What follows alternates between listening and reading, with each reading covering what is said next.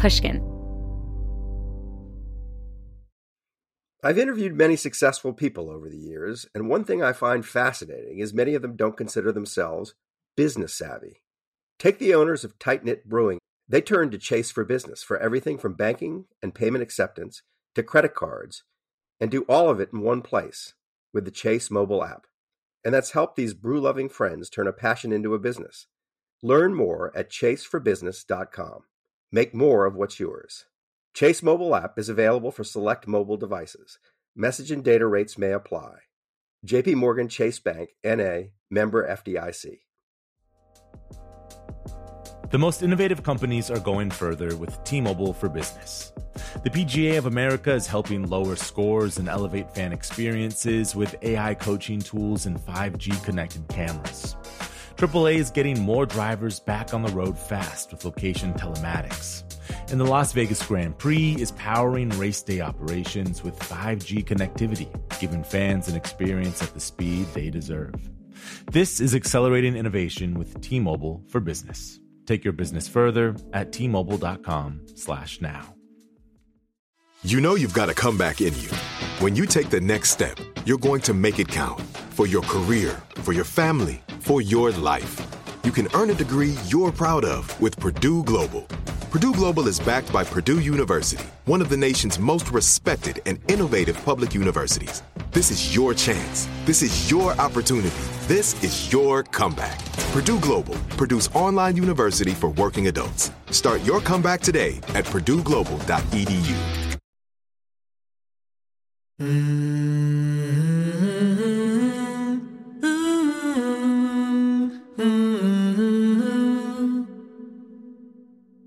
I definitely always felt like adversity is what brings us to life, but this turned up the volume on that uh, in a pretty incredible way.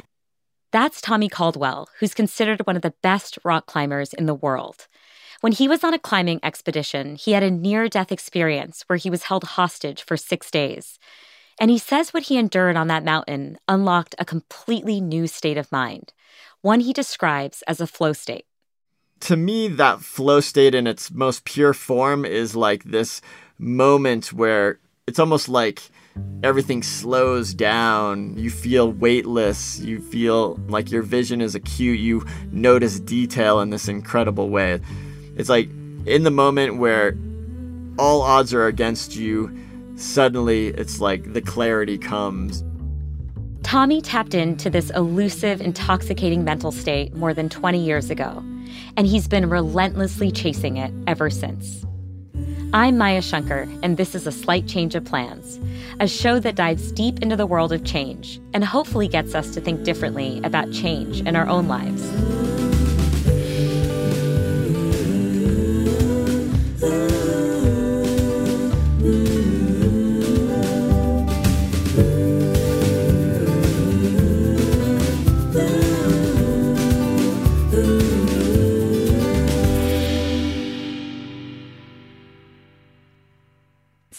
To jump in, I would love to just hear a bit more about how it is that you got into climbing. I mean, I got into climbing because of my father. He was a mountain guide, pretty extraordinary human being. He was a bodybuilder in the like 80s and early 90s, like big, super macho man. He had mm. this incredible love of adventure, and he was a middle school teacher. And so he blended all those things together and used me kind of as his test subject. Like I was actually, at least socially and probably mentally, uh, a pretty meek, um, delayed child in a lot of ways. You know, I'm not good at the mental things. You know, I'm socially really shy and having a really macho dad. He's like, we got to figure out ways to like toughen this kid up so that he can deal with the world. And he might have overcompensated a little bit, but I, I, did not have a cool or adventurous childhood, so I'm curious to know what what that's like. Like, what's an example of something you would do with your dad? I mean, to a lot of people, my childhood seemed pretty insane, especially back then. I mean, one example is we hiked to the Lost Arrow Spire, which is the spire that sits 2,000 feet above the valley floor or in Yosemite National Park, and we rappelled down 400 feet off the rim of Yosemite Valley with you know 2,000 feet of exposure below us. Wow! I did this as like a maybe six or seven years old. Were, were you scared? Like, did this stuff come naturally to you, or was it really hard? I think there were there's a couple moments from my childhood where I remember feeling pretty scared, like this was a bit much, but those were definitely the exceptions. Like I developed a sort of fear tolerance that is probably part of the reason I've been able to excel the way I do mm. now, but there's certainly been times in my life where I wonder if it's unhealthy. Like I don't get scared when I should. Mm. Wait, can you say a little more about that?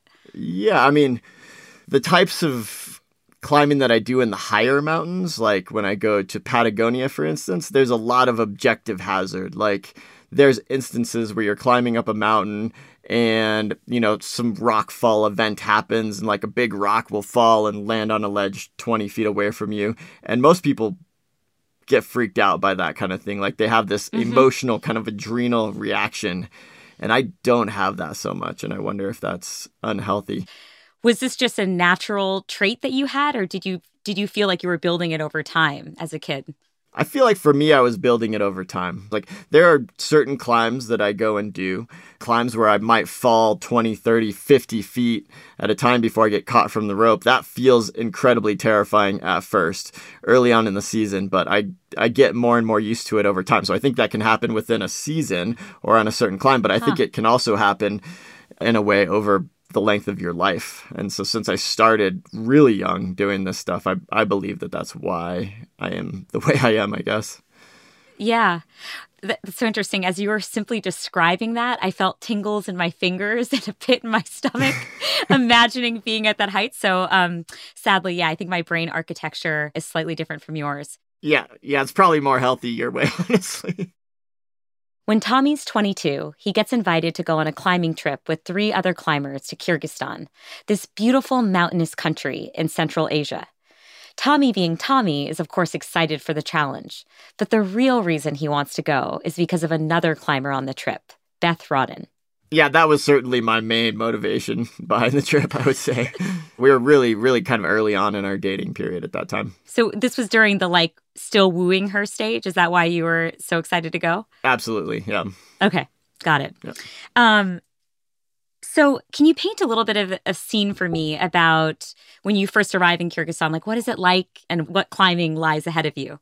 Yeah, so we flew in. We come around this corner and we see these magnificent snow covered peaks. Um, if you've ever been in a region like the Himalayas or something, the mountains there are mm. just so big and so beautiful that it's surreal. I mean, it looks like you're looking at a painting. It looks completely unreal. And so those big snow-covered mountains are in the background and then these big rock spires, these incredible rock spires with perfect rock, the kind of thing that climbers dream of, were kind of in the foreground. So we flew and there was a bit of a valley kind of at below all of the rock spires and so that's where we made our base camp and some of the people that live in the valley came and visited with us and brought us you know, yak milk and butter and fresh baked oh, bread. And so nice. it was like How yeah hospitable. it was yeah it was pretty idealistic. Like they hadn't they had they had encountered climbing teams like us in the past because this is a place that people had been coming and climbing for 10 or 15 years. So we knew that we would encounter them. So we brought toys to play with the kids and bits of candy and stuff um yeah, it was it was absolutely beautiful. It's certainly sort of a, a dream trip. Everything I I kind of expected and hoped for at first. Can you describe the moment when you realized that you were in danger? Yeah, so it was very distinct. um, we had been in the valley for five or six days. We had sort of walked around and scoped the rocks and decided that we were going to do our warm up climb on this mountain, which is about a 2,000 foot nearly vertical rock cliff. And then we had spent the first day climbing about halfway up that wall. So a thousand feet up, we, you, you know, the style of climbing we're doing, you climb 100 or 200 feet up, and then you haul all of your equipment up, which is food, water, portaledges. There's no horizontal places to sleep. So you set up your portaledges, and we had this hanging camp a thousand feet up this wall. And that was actually the night of my birthday. Um, Beth presents me with this candle. We sing happy birthday. It's, it's like you, there's no light pollution at all in this place because you're literally 50 miles from the nearest source of electricity and um, the stars are brilliant and these you know the moonlight is illuminating these these snow covered peaks up valley and it's yeah it's a pretty incredible scene And so we go to bed feeling like everything's great. And then at very first light the next morning, we awake to gunshots, like just startled awake to gunshots. And first, we thought that it was um, just some hunters in the valley, probably. But then bullets started to hit this roof of rock that was right above us, and so we realized they were they were actually shooting at us. They were close by. We had a big camera with us eh, with a long telephoto lens, and so we pulled out that camera and we could look down to the ground, almost like looking through you know binoculars, and we could see these heavily armed militants on the ground. We felt very vulnerable, like we were expecting bullets to just rip through the bottom of the portaledge at any moment. Wow. So in that moment, uh, are you thinking, okay, they might have missed slightly the first with the first few shots, um, but you know we're going to die. Yeah, that's exactly what we're worried about. There's no way to run away. I mean, it's just complete vulnerability. It's like somebody's shooting at you, and you can't hide behind anything. So. Yeah, you're literally affixed to a vertical wall in a tent, right? There, there's literally no escape route. Right. Yeah, I mean, moving wow. okay. out of the way would have been, you know, a several hour process to to just get up and around the corner or something. Okay, so then, so you hear this these gunshots. What happens next? Through our telephoto camera lens, we see them sort of waving at us to come down, and we know that we have no other option. Basically, they've got these big mm. guns. They've proved that they that they're good shots with these guns, and so we're like, we have to go down. So we have a discussion, and we decide that John Dickey, who is the oldest member of our expedition, will go down and try and talk to them. We're just trying to be super optimistic at this point. Maybe they just want information. We don't really know. And so John starts descending down the wall. Takes him probably mm. near nearly an hour and he gets down there and we have these two-way radios and he had taken one of them when he gets down there he just he just sounds very serious. He he radios back to us and he's like you guys are just gonna have to come down.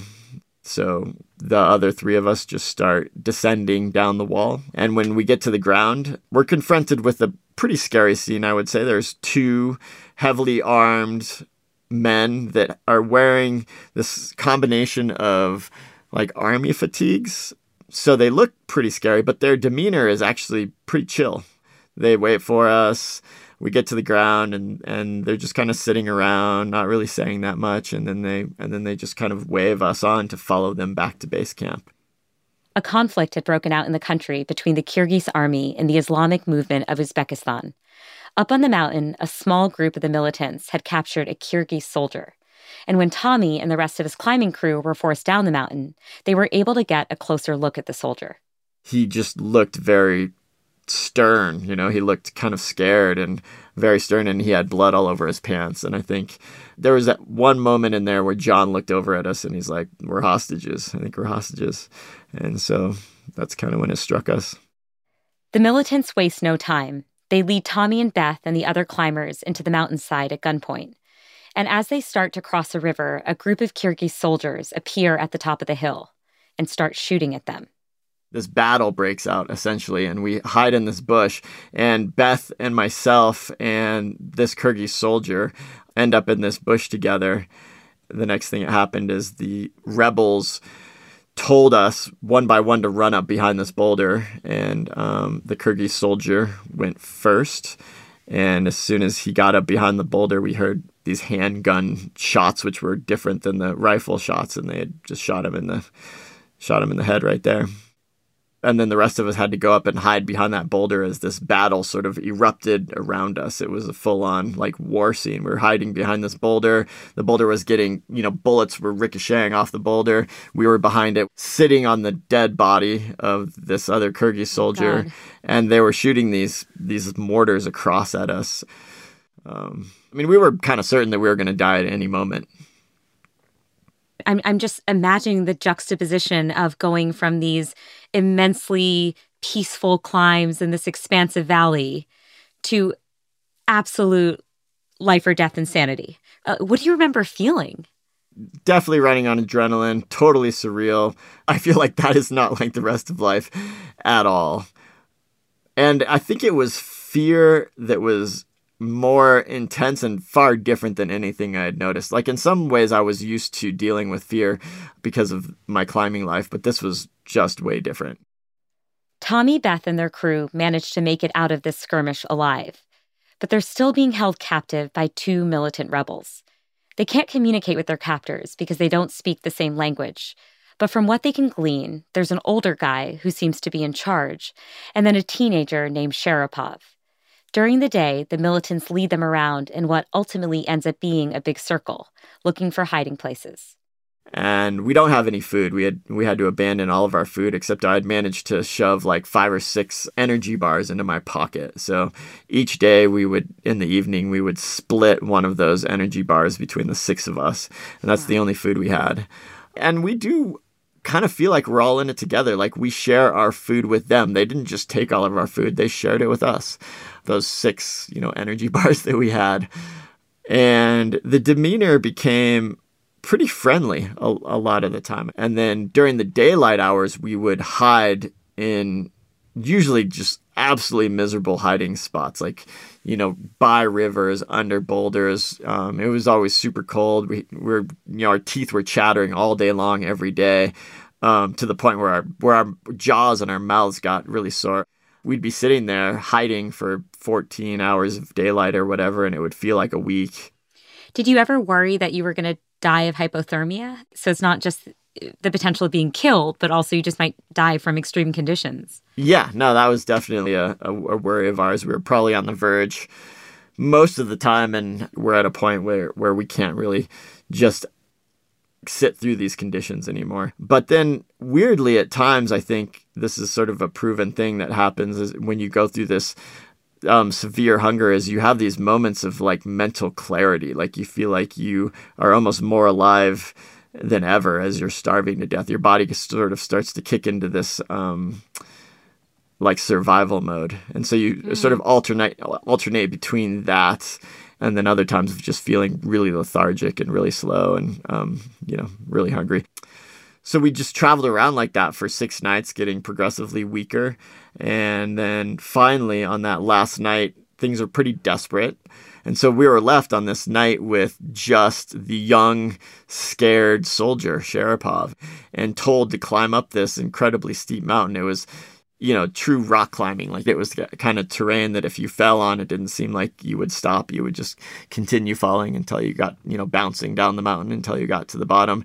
And and um, Sharapov was really scared. Um, we were actually having to lead the way because we were climbers. Um, we would, you know, grab his hand and pull him up over rock rock steps. We would point out footholds um, for him to step on. We would sort of spot him in case he stumbled. We could catch him so he didn't just fall down the mountain. And um, so, in all of our minds, like if the, if there was a time to escape, this was it. So I'm curious. I mean, it seems like the very natural instinct to help others was kicking in for you, right? You're spotting this guy, you're leading the way, you're helping him were these competing feelings towards him and the situation leading to kind of bizarre behaviors in you. It's so fascinating, right? That you can build this kind of camaraderie with a person who might ultimately lead, lead to your death if you have that kind of empathy towards their circumstance and their situation. I mean, I think I think it, it, felt different at different times. Like at times, I was like, "We should outlast this. We should be good human beings as long as we can." In a way, these rebels, I didn't see them as super evil people. Especially uh, Sharapov, who we were with. Like he was just a he was younger. He was probably about my age, or maybe even younger. I think he was 18 years old at the time. He was a hired mercenary. He was obviously super frightened himself. You know, like who's to say if I didn't grow up in a circumstance I wouldn't have been right there with him. So I thought it was sort of morally wrong to try and take these guys' lives. But I think on this last night, clouds started to roll in. Um, it started to rain a tiny bit, and and all of us were like, if we don't escape this scene pretty soon, we are going to succumb to hypothermia. Yeah. So as we were getting to the top of the mountain, I knew that our opportunity to push him was was going to be gone soon. And um, Beth had been adamantly against killing somebody this whole time, but it was getting pretty dire. So I looked over her when we at her when we were maybe 50 or 100 feet below the top of this mountain, and I was like, "Do you think I should?" And she didn't say anything, which to me that meant that she thought she'd come around, like she thought that this was probably the right thing to do. And so when he saw the the top of the mountain kind of close, he got a little bit excited. He started to sort of rush up ahead of all of us. Um, he is in Sharapov. Mm. And I then started to sort of sneak up behind him.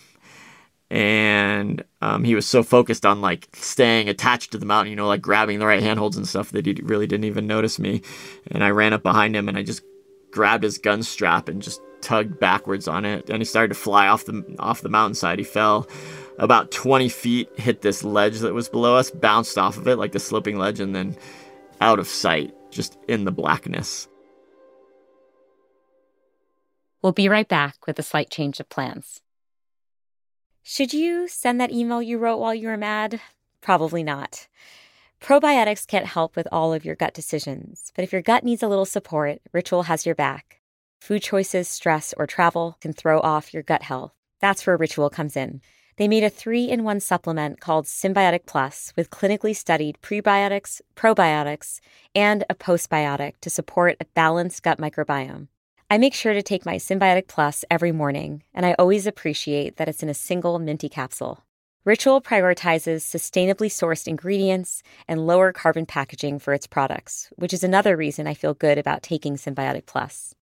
There's no more shame in your gut game. Synbiotic Plus and Ritual are here to celebrate, not hide your insides. Get 25% off your first month for a limited time at ritual.com slash slight. Start Ritual or add Synbiotic Plus to your subscription today. That's ritual.com slash slight for 25% off. I've interviewed many successful people over the years, and one thing I find fascinating is that many of them don't consider themselves business savvy. Take the owners of Tight Knit Brewing. They turn to Chase for Business for everything from banking and payment acceptance to credit cards, and do all of it in one place with the Chase mobile app. And that's helped these brew loving friends turn a passion into a business. Learn more at chaseforbusiness.com. Make more of what's yours. Chase mobile app is available for select mobile devices. Message and data rates may apply. JP Morgan Chase Bank, NA member FDIC. Hello, hello. Malcolm Gladwell here from Revisionist History, my podcast about the overlooked and the misunderstood. A couple of years ago, I wrote a book called Outliers. It was about exceptional people, the ones who operate at the outer edges of human performance. Outliers fascinate me. And last year, I discovered an outlier in the form of a community organization Washington State's City of Bellevue. The city wanted to improve public safety by making their roads safer so they created something that no one had ever built before a platform that gave road users warnings of any dangers ahead in real time. How did they build it? By using a combination of technologies the cellular vehicle to everything network, T Mobile's 5G network, and 5G connected cameras. People driving, bicycling, walking, running, can't forget people running, and people operating the transportation network now had a way to prevent crashes.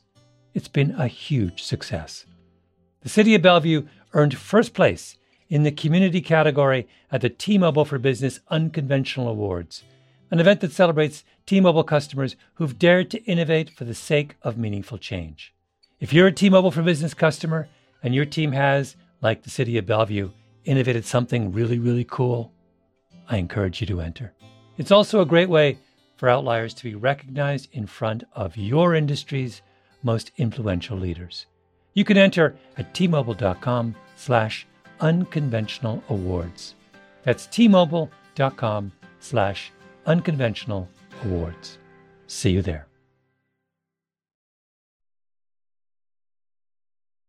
I'm Maya Shankar, and this is a slight change of plans.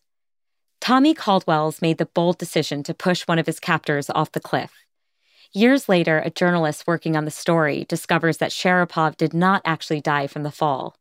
But at the time, Tommy assumes he's killed Sharapov. And for Tommy, the reality of what he just did comes crashing down on him. It's just like this flood of emotion is is going through me. I like can't believe what I've just done.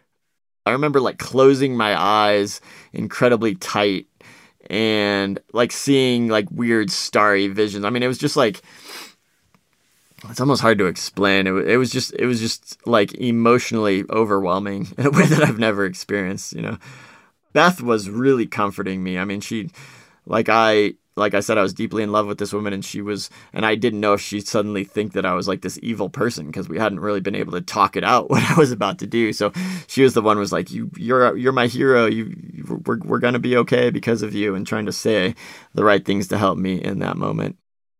The moment doesn't last long, though. With one of their captors pushed off the mountain and the other one out of sight, Tommy and his team know they need to seize the moment and get out of there as quickly as possible. So they run down the mountain and find safety at a military outpost. And eventually they all make it back to the US. Almost immediately, Tommy's dad notices a change in him. I mean, I felt like for a time I sort of receded into a ball. I didn't talk to anybody except for Beth about personal things. Um, mm. But Beth and a few other close friends. I didn't talk to my parents that much about it, so I think he probably had that take more than most because he knew me a lot, and then I did, just didn't want to discuss this with him. Mm. What aspect of the experience made you most uncomfortable talking about with your dad? I think I was just I I just didn't know how to think about the experience. Like I didn't know for a while whether whether I you know was kind of an evil person for having done this thing or whether I was kind of a hero for saving us. I was both, but I'd also learned I think very few people get to find out how they will react in super intense experiences like that. Everybody sort of wonders and I now knew that when when things are really bad, I was able to kind of like rise to the occasion and do something that was really hard for me and really fight for survival in this way that I think I was I was a bit proud of at the time, but I didn't want to seem proud. I didn't want to feel I didn't want to feel proud in a lot of ways. Um, hmm. But I think kind of deep down, I, I was a little bit proud. Like I felt empowered.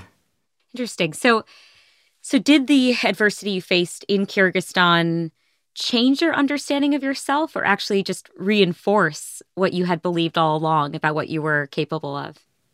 I think it it reinforced more than changed, but it also revealed a lot. It opened up a ton of curiosity. Like I wanted to learn more. I wanted to, um, in some ways, get back to that place of being in this incredibly meditative like flow state that I felt like I had experienced at times in Kyr- Kyrgyzstan. I think in some ways my climbing ever since then has been an effort to almost get back there in a way and and learn more. Yeah, almost like an addiction potentially.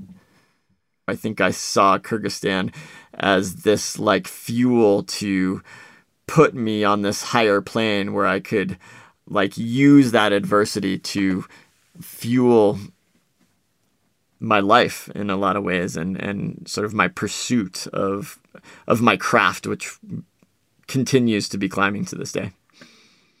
Yeah, man, you are such a climber at heart. Like the the fact that you're you're describing Kyrgyzstan as being a flow state in which you had like, you know, deep mental acuity and you're I mean that, that that's as a layperson, right? That is a truly astonishing way of interpreting those events. Yeah, well, I didn't go there first. I probably mm, went a lot of places throughout that year. Yeah. And yeah, and that's the place that I ended up finding uh, to be the one that suited me.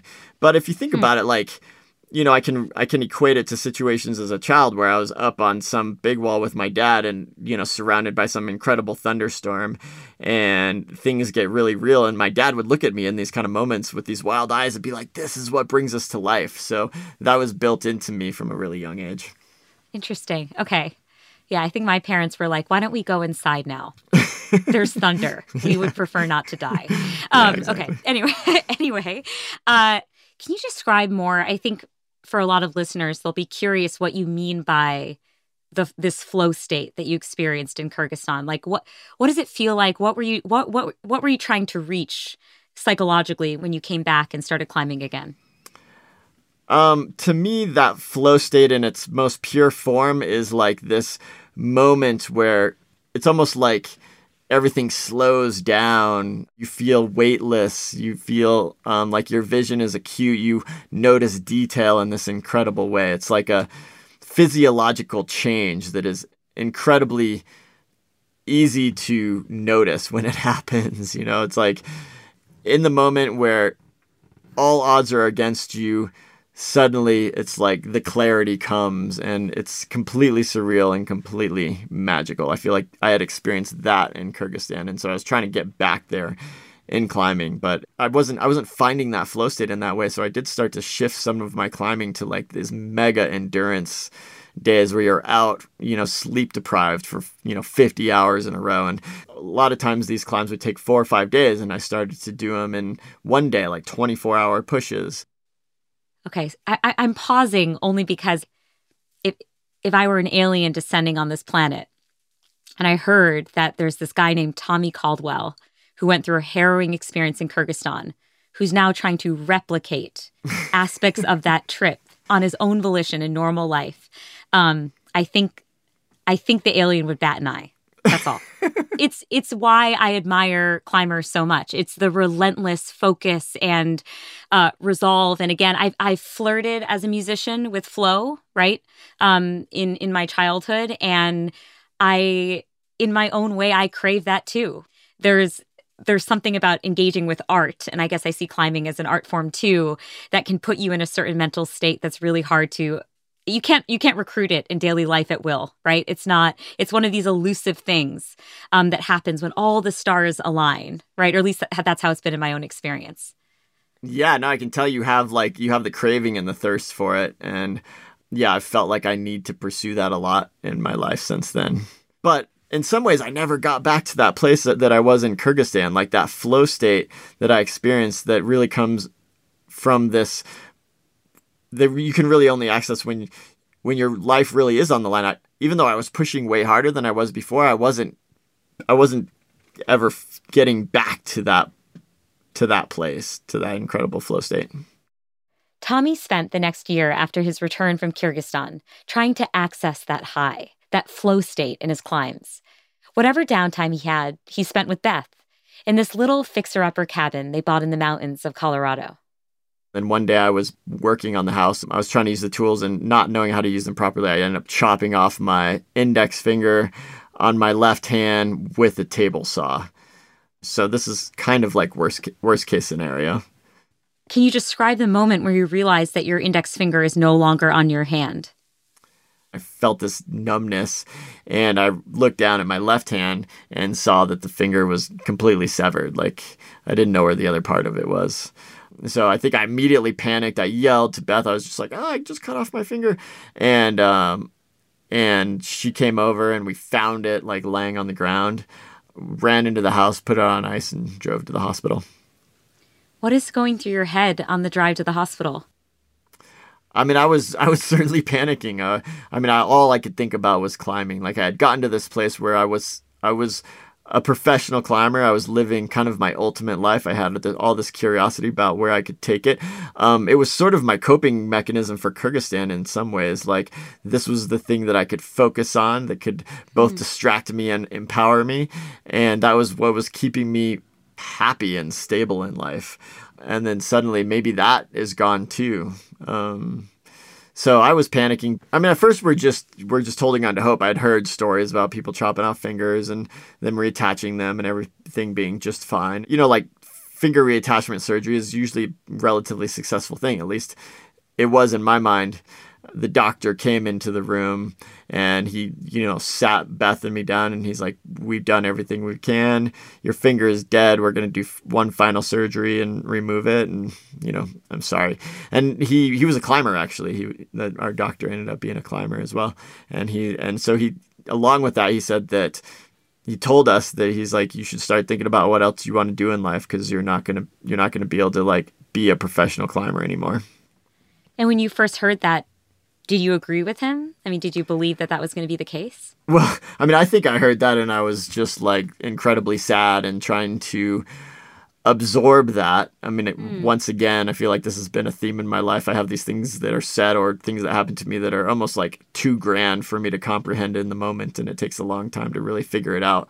But he left the room, and then Beth looked over at me and she's like, fuck that guy. He has no idea what, what you're capable of. And that was like the perfect thing to say. You know, I think I came out of that hospital with like kind of this conviction that was driven partially from like this idea that I might be able to overcome, but also driven a lot by the fear that I that I just lost this thing that was incredibly important to me, and I wanted to do everything I could. Like I might as well do everything I can at that point to mm. try and prove him wrong. Do you think your experience in Kyrgyzstan increased your resolve to give climbing another go? Like, do you think you would have actually tried if that experience hadn't happened and you hadn't seen your limits? Um, I think what it did for me is that it made me not fear failure in a weird way. Like hmm. I'd had to confront the worst things that I can imagine in my life in a lot of ways. And in some ways it like wasn't so bad, you know? I mean it was it was really bad in some ways. But in other ways I'm like I lived through it. I I can find strength through this. And and that drive, that drive that you can feel only in those moments is is like this moment that you have to seize you know? It's like you, that only lasts for so long and so you have to capture it absorb it and let it let it like push you forward. Yeah. Yeah a big change can do that. Wow. Yeah. Um what were those early first few climbing days like so I went straight to the climbing gym. I think from the hospital. Like I don't think we oh went oh home gosh, yet. Tommy, that's insane. yeah. I mean, wow, I've been. I, I love that though. You're so passionate uh, about it. You couldn't wait to get back on. Yeah, I mean, I've been laying in a hospital bed for two two weeks, so I was pretty excited to move. And then the doctor had told me that since the finger was gone, I couldn't really do any more harm. And so I was really curious to see how my you know newly remodeled hand was going to work. And we went straight to the gym and it was it was really hard at first. And I was like okay this is a starting point. I can I can take this and improve on it. And then you know, I went back to the climbing gym at first, like basically every day. And each day I would feel a little bit stronger and a little bit stronger. And before I knew it, I was sort of exceeding my own expectations. And that started this pretty incredible flywheel where I was like, wow, this is actually working. My strength is coming back. And within a couple of months, I actually was back at the level of climbing that I had been before I chopped off my finger. Like I went back to other climbs that I had had as climbing project and I was able to do them again. And I was like, wow, this is working. I can't believe I'm overcoming this. This is so exciting. And then I didn't stop there. I just kept on getting better and better. And, um, you know, in some ways it was like a super magical time for me. There's no manual for how to climb with nine fingers. So you're also having to relearn key form elements of climbing, right? How does that happen? Like, do you have to fully adjust your your strategy, like the way that you climb a wall? Yeah, I mean, it's experimental. Climbing is always experimental. Like, you're always playing with how to do moves differently. And so um, I was just doing that, but without a finger. You know, I, I sort of cherish that experimenting. Like, my dad actually welded me up this specific finger strength, like weightlifting machine just for your fingers, though. And so I started using that a bunch. And I got more, in, more scientific about building finger strength. Okay, so you you decide to climb one of the most impossible rock faces I think in the world. Is that right? I mean, the Dawn Wall. Yeah. Most people deemed it impossible. Um, and I, I want to know what was your motivation for that? What were you hoping to achieve? Yeah, I mean, so this was after my, you know, after I came back from chopping off my finger. I, you know, that was sort of when I kept just doing harder and harder routes, and I became the person that knew more about big wall free climbing on El Capitan than any. You know, I'd spent more time up there. I'd done more routes than anybody. The Dawn Wall. It is by far the the hardest big wall free climb in the world. To anybody except for me at the time, just looked like a pane of glass. Like you look up at the wall and you're like, "There's nothing to hold on to. There's no way you could ever climb this thing." Um, like I said, I had spent so much time up there that I knew that sometimes these little edges formed on these faces that look totally blank from below. But this is just, it was such a big scale that piecing it together was this incredible puzzle, which um, ended up taking me a year just to figure out the route and then another like seven years to um, build the strength and everything to, to pull it together. I guess I saw pushing that venue to be the one place in the world where I could really explore something that nobody else had. At any point, did you experience the intensity of the Kyrgyzstan flow state when you were climbing the Dawn Wall? I feel like I did actually on the final on the final go, like when we successfully climbed the thing. So me and my partner Kevin Jorgeson, you know, we we spent seven years we would fix ropes to the wall and we would ascend up and down the ropes and we would try all the different sections and we would learn it all. And then when we finally went up and successfully climbed the route, I think when I climbed those pitches, it was this moment of incredible flow. Like sudden, there was so much pressure and anxiety and excitement wrapped up in the seven years of of preparing for this that when it happened, it it felt magical. Like that clarity emerged. I felt weightless. There was this incredible flow. It was, yeah, very magical.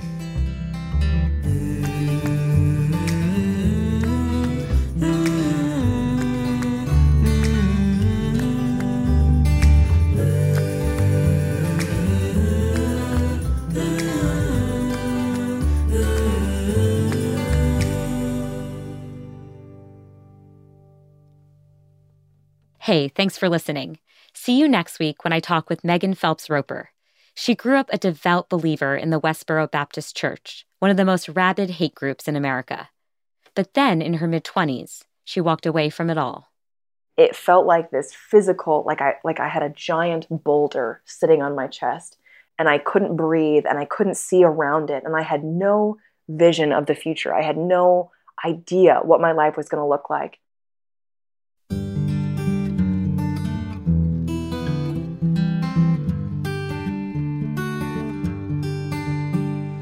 A Slight Change of Plans is created and executive produced by me, Maya Shankar.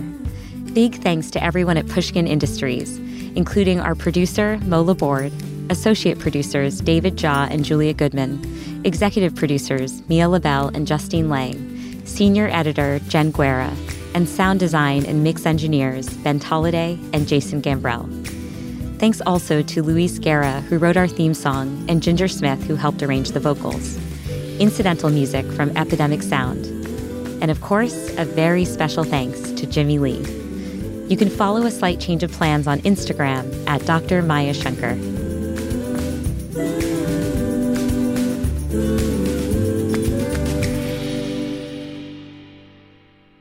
I have to say I'm a little bit I was a little bit sheepish about doing this interview because I was like a budding concert violinist as a kid and then when I was 15 I had a hand injury in which I tore tendons in my hand and doctors told me that I could never play again so my life had to take a totally different route from that point forward but I feel like you would have been the dude to play the violin with like four fingers and like crush it. Um so I just feel like yeah didn't really step up. I was like oh the doctor said I can't play. I guess I won't play. Um but anyway some of us Nice, are I'm tougher glad- than others. I'm glad we could start the interview by me one upping you.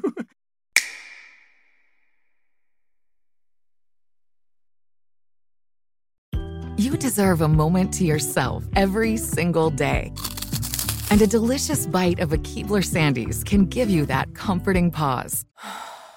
Celebrate the end of your workday with the melt in your mouth magic of a Keebler Sandies. This magic is baked into simple shortbread cookies by Ernie and the Keebler Elves. So as another busy Monday flies by, make the most of your me moment. Take a pause and enjoy a Keebler Sandies.